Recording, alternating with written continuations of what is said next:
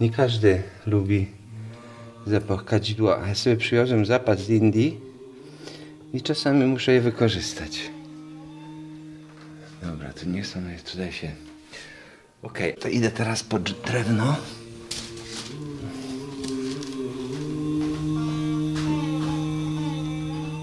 W jesienny wieczór ogień w kominku to najlepsza rzecz, jaka się może przytrafić. Za chwilę pokój wypełni blask i historia, którą pierwszy raz zdawkowo usłyszałam ponad rok temu za sprawą albumu The Inward Moment. Oglądając fotografię nabierałam pewności, że ich autor, Andrzej Ziółkowski, opowiada nam pewną historię.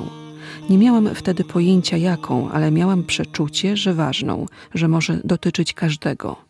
Dziś już wiem, że to historia przemiany, której początkiem był smutek.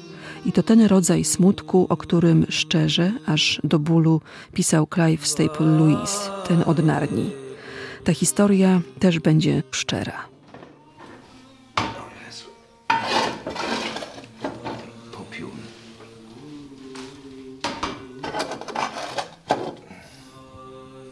Często zaczynam od muzyki to takiej właśnie takiej jakiejś medytacyjnej, kontemplacyjnej, ale bez przesady. Ale w niedzielę z reguły zaczynam od muzyki. To jest taki mój dzień. To różna muzyka. Czasami dzisiaj mamy na przykład Sikhów z ich wielkim hymnem Wahe Guru, czyli wielki guru, wielki stwórca.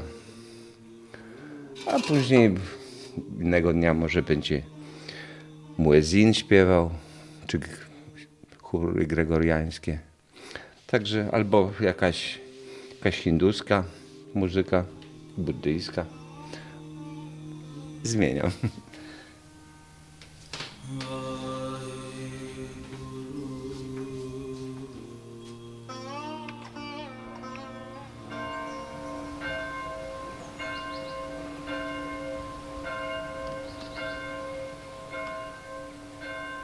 Kupno tego domu było decyzją mojej żony. To był jak gdyby jej taki powrót do rodziny.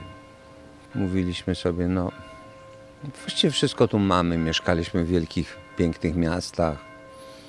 Jak przyjdzie jesień życia, tak jak teraz mamy tą jesień tu piękną za, za, za oknami. Będziemy mieli wszystko to, co trzeba. Do kościoła będzie blisko, do ośrodka zdrowia będzie blisko, do sklepów będzie blisko. Idealne miejsce na to, aby zakończyć powiedzmy swoją wędrówkę e, razem. Ale ten dom się stał dla mnie kulą. I gdyby nie mądry człowiek, który się pojawił na mojej drodze, który pomógł mi przy remoncie tego domu, ja ciągle mieszkałem przecież w Singapurze, powiedział Panie Andrzeju, niech Pan nie podejmuje takich decyzji w teraz. Proszę dać mi czas, ja Panu doprowadzę ten dom do stanu, że będzie Pan technicznie z niego bardzo zadowolony. A reszta to musi Pan go wypełnić już sam. Po latach, kiedy już został ukończony jego remont, odbywały się tu wszystkie spotkania rodzinne.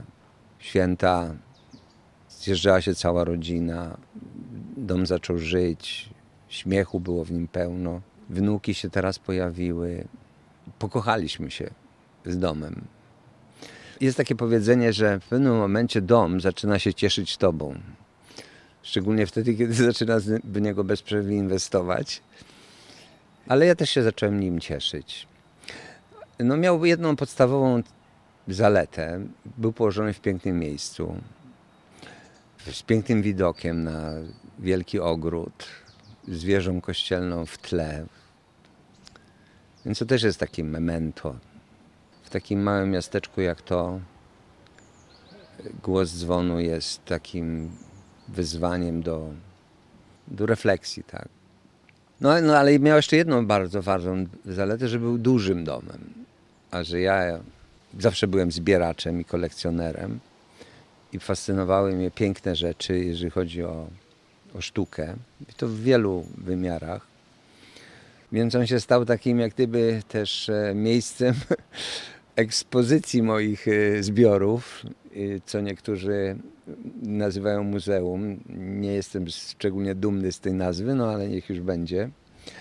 No jest to takie miejsce Azji. Jak się do niego wchodzi, to właściwie się wchodzi do innego świata.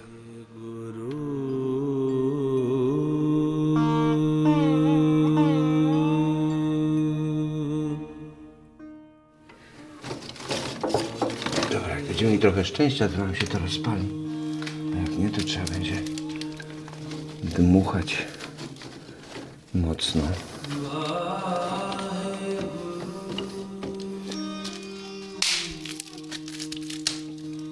Dobra. Przez wiele lat miałem animusa w sobie.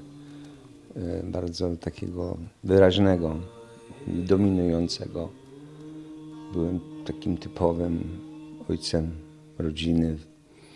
Moim zadaniem było zadbanie o jej byt materialny, tworzenie jej przyszłości, planowanie. A tym ogniem i tym, tym ciepłem miała być i była moja żona.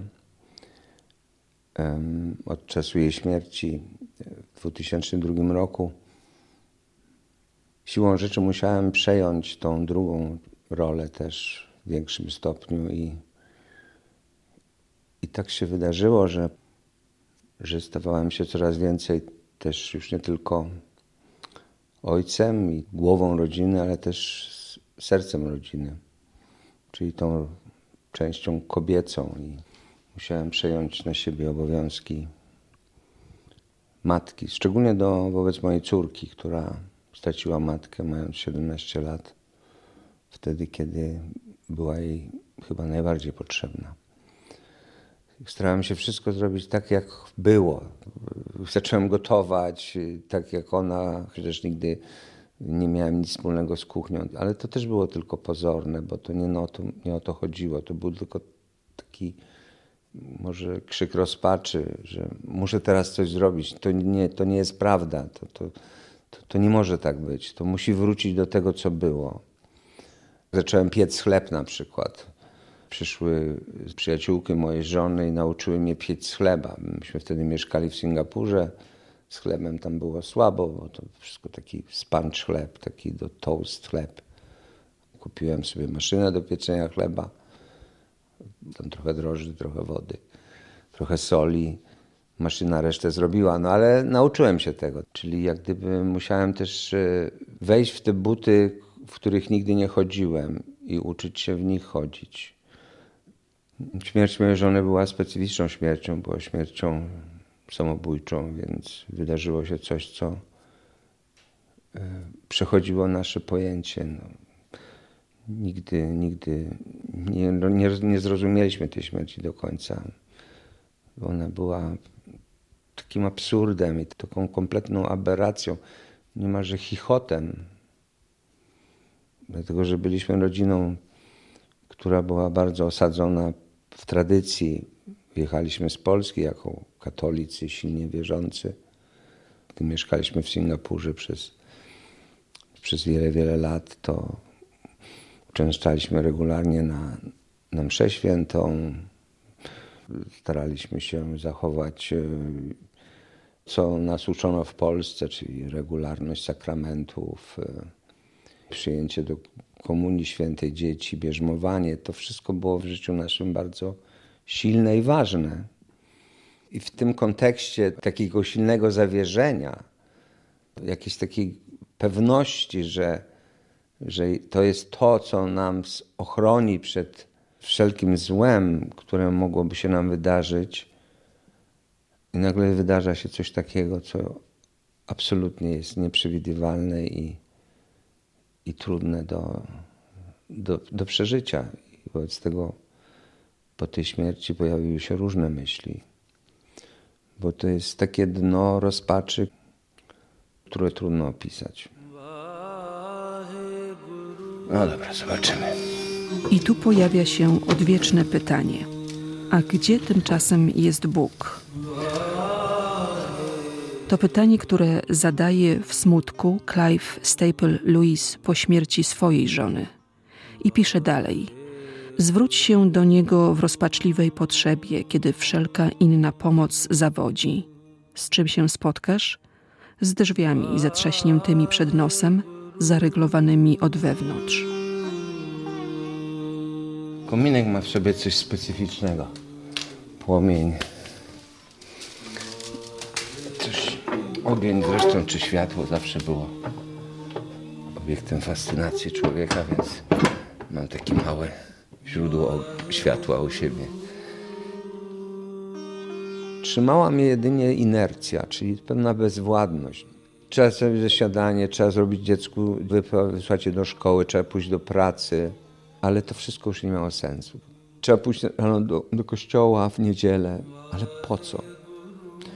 Trzeba odmówić przecież modlitwę za, za zbawienie mojej żony. To był następny problem, który sobie zadałem, zadanie. Muszę mu wytłumaczyć, że ona tego nie chciała, że, że to nie była jej wina, że to była moja wina, że to była wina innych, ale nie jej.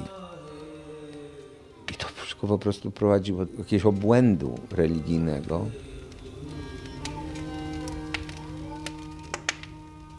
Jest taki film Shadowlands, cienista dolina po polsku.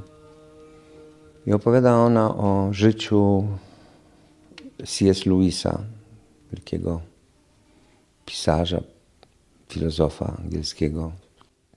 Jak e, wszedłem w tę dolinę cienia, bólu, rozpaczy, beznadziei, wówczas natknąłem się na jego książkę.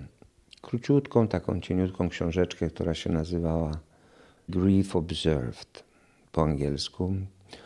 Później się dowiedziałem, że jest tłumaczenie na polski, nazywa się Smutek, ale to nie jest dobre tłumaczenie tytułu. On opisuje w niej proces, który się w nim wydarza po śmierci ukochanej żony. W tym filmie ja się jeden do jednego odnajduję. Ten pierwszy, który miał odpowiedzi na wszystkie pytania, a później przyszło życie i powiedziało: Sprawdzam. I się okazało, że te odpowiedzi były złe, fałszywe, były puste po prostu, były akademickie, wyuczone na pamięć, wyklepane. Nauczyłem się odpowiedzi, zanim poznałem pytania. A jak pojawiło się pytanie, ta odpowiedź okazała się niewystarczająca. Mało tego, zdradliwa. Bo ten Bóg, którego on sobie wymyślił i którego ja sobie wymyśliłem, tego Boga nie było. Ale na tym nie kończy, tak? Idzie dalej i mocuje się z tym Bogiem, by w pewnym momencie dojść do Niego, jak gdyby Go usprawiedliwić, tak? To była jedna książka, która była mi po prostu kołem ratunkowym. I później pojawiła się druga książka, też malutka, króciutka. Poszukam jej. Harolda Kushnera, amerykańskiego rabina, który zadał pytanie, które jest moim zdaniem pytaniem egzystencjalnym. Kiedy złe rzeczy zdarzają się dobrym ludziom. I on w tej książeczce pokazuje, że, że ten, ten Bóg, którego ja sobie wymyśliłem, takiego Boga nie ma. Mało tego, idzie dalej. Stawia tezę, że Bóg, który jest, nie jest Bogiem wszechmocnym bo założenie, że jest Bogiem Wszechmocnym, doprowadza nas do pytania, dlaczego więc cierpienie dla niewinnych. Jeżeli jest wszechmocny, dlaczego je dopuszcza? Więc musi być okrutny. Czyli problem cierpienia w świecie i zła w świecie musi mieć jakieś inne wytłumaczenie. Dla niego jest to, że Bóg nie jest wszechmocny. W momencie pojawienia się człowieka musiał oddać mu część swojej mocy by zostawić mu wolną wolę. Świat, który stworzył, jest światem, którym rządzą się pewne prawa, które są prawami bezwzględnymi. Prawa fizyki. On taki jest. Jak ktoś zachoruje, to umiera. I ta książka mi wyprawiła mnie na drogę Boga po Bogu. Ale zanim Andrzej Ziółkowski wszedł na tę drogę, drogę Boga po Bogu, w pewnym sensie pożegnał tę pierwszą, którą od zawsze szedł, a w której towarzyszyła mu żona. Szedł nią pewny i ufny, nie spodziewając się, że kiedyś przyniesie mu ból i rozczarowanie. Ale wtedy była ona pod wieloma względami fascynująca. Myśmy się poznali jako studenci właśnie poprzez duszpasterstwo akademickie. To, było, to były inne czasy. To były lata powstawania koru, tworzenia się zrębów, y, myślenia niezależnego, związków niezależnych. I to miasto Gdynia, Gdańsk, były wykłady, spotkania, żywe dyskusje. To było coś, z czym się utożsamialiśmy. Wybór papieża był dla nas epokowym wydarzeniem. To było coś, co nas niosło. To był cud. Byliśmy wtedy razem z żoną w Warszawie, kiedy przyjechał papież pierwszy raz i ta modlitwa jego do ducha, aby odmienił oblicze ziemi, tej ziemi, no, stała się później prorocza. I w tej całej atmosferze, tej przynależności do tej wspólnoty Kościoła, tej miłości, myśmy go kochali po prostu. Wszystko wydawało nam się takie spójne, takie, takie pewne, że właśnie w tym środowisku jest jakaś gwarancja tego, że jeżeli będziemy trzymali się tych zasad, które Kościół nam proponował, czy też których wymagał, to jednocześnie da nam to pewność, że nasze przyszłe życie będzie oparte na silnych podstawach. Uda nam się pokonać wszystkie przeciwieństwa losu. I z tą pewnością i z tą wiarą wchodziliśmy w życie. No. A życie się odwdzięczało. Najpierw Niemcy, potem Singapur. Absolwent elektroniki na Politechnice Gdańskiej okazał się również sprawnym menedżerem. Pojawiały się awanse, potem kolejne i kolejne w zupełnie nowym, nieznanym świecie. Nagle się tam znalazłem. W miejscu, które jest no, takim tyglem kultur, religijności, zapachów, smaków, twarzy ludzkich. Więc to był szok. Ale nie było czasu na to, żeby ten szok przeżywać, dlatego że musiałem znowu udowodnić się w firmie. Więc to wszystko sprawiało, że byłem takim nieobecnym. Dzieci chodziły do ekskluzywnej szkoły niemieckiej, dostały kapitalne wykształcenie. To też był dla nich taki zastrzyk y, wiedzy. One na dzisiaj nie mają żadnego pojęcia, co to znaczy być rasistą. Także takie to było życie. No. To było cudowne. Podróże, Azja, wszystko stało przed nami otworem. I analogia do opowiadania Jezusa o tym, jak przyszedł do niego młodzieniec i pyta, co mam zrobić nauczycielu, żeby osiągnąć życie wieczne. Więc on mu odpowiada, rób to, to i to. I wszystko to robię. No to idź, sprzedaj wszystko i pójdź za mną. I on odszedł ze smutkiem, tak? I teraz co to znaczy sprzedać wszystko? Przecież Chrystus był realistą. I nie wymaga od nas bycia świętym Franciszkiem, że mamy sprzedać wszystko i pójść za nim. Nie o to chodzi. Co jest tym, co mamy sprzedać? I dla mnie tym dzisiaj jest moje fałszywe ja, moje wyobrażenie o mnie samym. Mnie też de definiowało to, co było na mojej wizytówce. General Manager. To byłem ja. I ja byłem bardzo do tego przywiązany. I później musiałem się też od tego odciąć. I znowu nie była tam moja jakaś taka świadoma decyzja, tylko po prostu firma powiedziała, że zamykamy. Dzieci poszły swoją własną drogą i mogłem sobie pozwolić na to, żeby zrezygnować z pracy.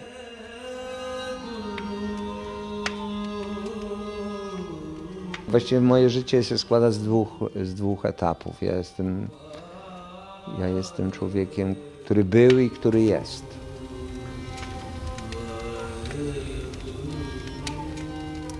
Pojawił się w moim życiu człowiek, benedyktyn angielski, ojciec Lawrence Freeman, który przyjechał do Singapuru z rekolekcjami medytacyjnymi. Ja jakoś tak pchany tą inercją poszedłem na te rekolekcje, znalazłem jakąś ulotkę po mszy w niedzielę. No i słuchając tych jego rekolekcji miałem wrażenie, że on mówi do mnie. On powiedział, nie mam odpowiedzi na twoje pytanie, dlaczego, ale myślę, że powinieneś spróbować medytować. Medytować. Ja. Medytują przecież buddyści, hinduiści. Ja, katolik, mam medytować. Ale uchwyciłem się tego jak piany płotu. Akurat tworzyła się nowa grupa medytacji. Mówimy tu o medytacji chrześcijańskiej. Po 10 latach mieszkania w Singapurze, jak w luksusowym hotelu, w którym nie miałem potrzeby kontaktowania się z ludźmi miejscowymi, lokalsami, bo żyliśmy w bańce w swoich, wśród swoich znajomych Polaków, Niemców, Amerykanów, a reszta była jakimś tylko dodatkiem. Tak samo te religie, które były, ta kultura, to wszystko, to wszystko było na zasadzie egzotyki. Nie miałem potrzeby chodzenia do świątyń hinduskich, buddyjskich, bo ja wiedziałem, gdzie jest prawda, a oni ewentualnie byli dla mnie tylko jakimś odblaskiem tej prawdy.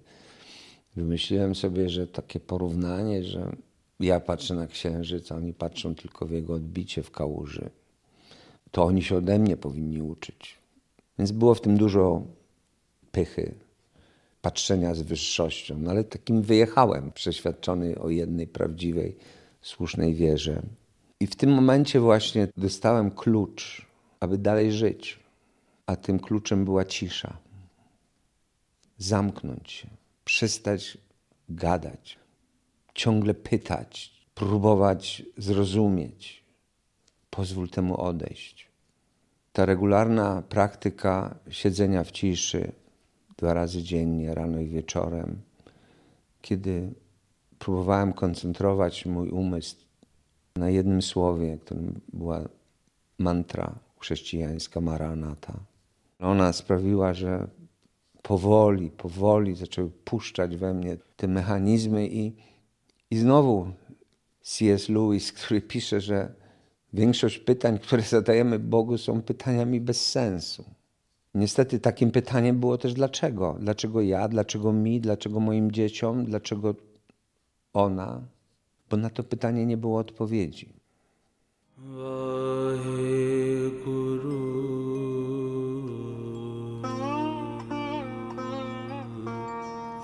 Ta wspólnota medytacji chrześcijańskiej miała też program dialogu z innymi religiami.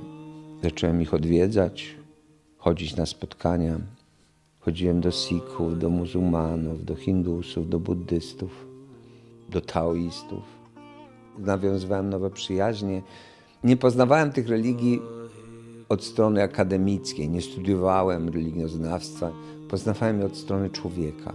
Ludzi, którymi jeździłem na pielgrzymki do Sri Lanki, do Indii, do Pakistanu, do Tybetu.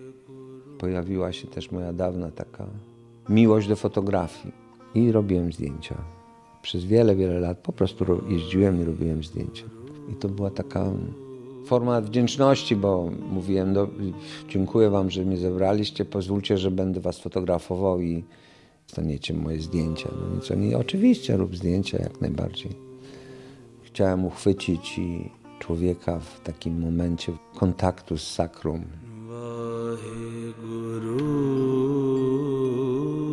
I tak pojawiły się fotografie, które dziś możemy oglądać w dwóch albumach. W pierwszym, tym, który zaprowadził mnie do jego autora, The Inward Moment, i w drugim, Universal Wisdom. A wraz z fotografiami pojawiła się również ciekawość innych i tego, w co wierzą. Jest takie powiedzenie, że kto zna jedną religię, to nie zna żadnej. Na to z kolei otworzył mi oczy kolejny Benedyktyn, którego nie poznałem, bo już nie żył, ale z którego dziełem się zetknąłem pracą, życiem. Ojciec Beat Griffiths, mając około 50 lat, wyjechał do Indii. 40 lat tam spędził, studiując i wdając się w dialog z innymi religiami. Nauczył się sanskrytu. Był bardzo wykształconym człowiekiem. Jego nauczycielem był C.S. Lewis właśnie, który stał się jego przyjacielem. I ojciec Bede, wyjeżdżając do Indii, później napisał, że ta podróż stała się odkryciem drugiej połowy jego duszy, czyli tej animy, tej animy religijnej, duchowej. Był człowiekiem zachodu, wykształconym w Oksfordzie i odkrył to bogactwo duchowości, tą prawdę, która jest zawarta we wszystkich religiach i zachwycony nią poświęcił się właśnie jej odkrywaniu i dialogowaniu z tymi religiami. Ale ja natknąłem się na jego ostatnie dzieło, które się nazywa Universal Wisdom, czyli w moim tłumaczeniu wieczysta mądrość. To, co on powiedział i to, co przepowiedział, dzisiaj staje się rzeczywistością. Tylko w otwarciu, że tylko w szukaniu wspólnych źródeł, bo przecież te religie nie powstały wczoraj, one są wytworem ludzkiego wglądu, a pewnego oświecenia, które zostało człowiekowi dane na przestrzeni wieków w procesie rozwoju jego świadomości. I one do dzisiaj istnieją. A jeżeli istnieją, to znaczy, że niosą z sobą jakąś prawdę, bo gdyby jej nie niosły, to by już dawno ich nie było. Jego przesłaniem było, że jeżeli nie rozpoczniemy szukania tej wieczystej mądrości zawartej w nich wszystkich, poza słowami, poza obrazem, poza rytuałem, jeżeli nie wejdziemy w głąb tego doświadczenia, no to nie mamy szans na to, że, że przetrwamy. Moim językiem, językiem fotografii, próbowałem pokazać uniwersalizm przeżycia duchowego i prawdopodobnie nikt by nie zobaczył tych zdjęć, gdyby nie mój przyjaciel, fotograf Tomek Sikorak.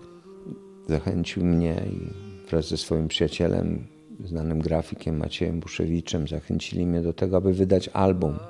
Jeden się nazywa The Inward Moment, czyli ten taki moment wewnętrzny. Nawiązuję tutaj tym słowem inward moment do tego wejścia w siebie, do tej praktyki, która mnie uformowała, tej praktyki medytacji, czyli takiego ruchu do wewnątrz.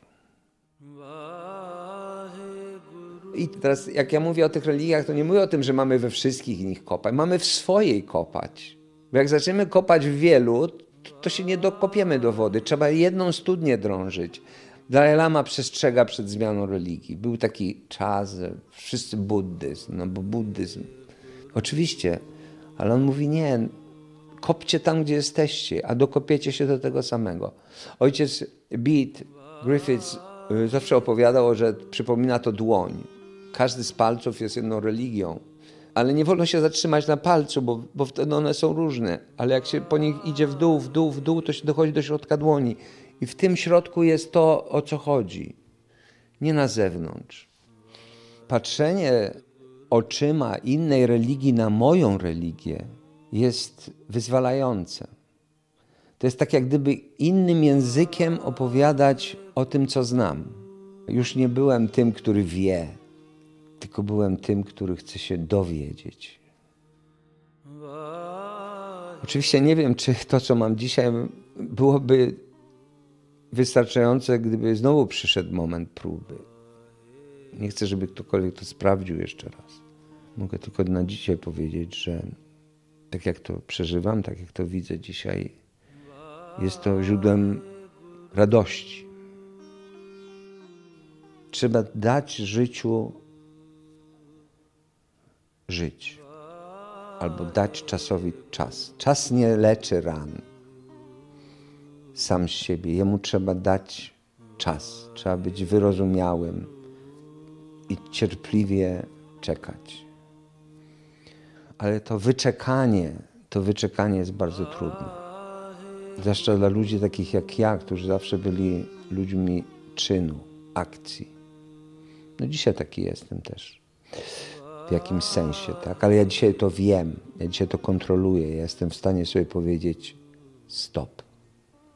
I tylko ta dyscyplina siedzenia i wracania do tej medytacji, do tego słowa, nauczyła mnie też cierpliwości i uczy dalej. W ciszy słyszymy swój jazgot.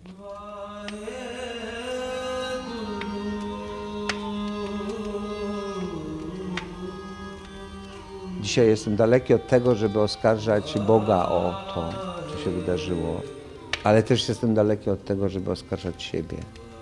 I żeby oskarżać innych. Zagrała ta karta, która została położona na stole. Ta karta ciszy. I nie ma powrotu. There's no comeback, jak się mówi. I można sobie tylko teoretycznie wyobrażać, kim byłbym dzisiaj, gdybym nie miał tego doświadczenia.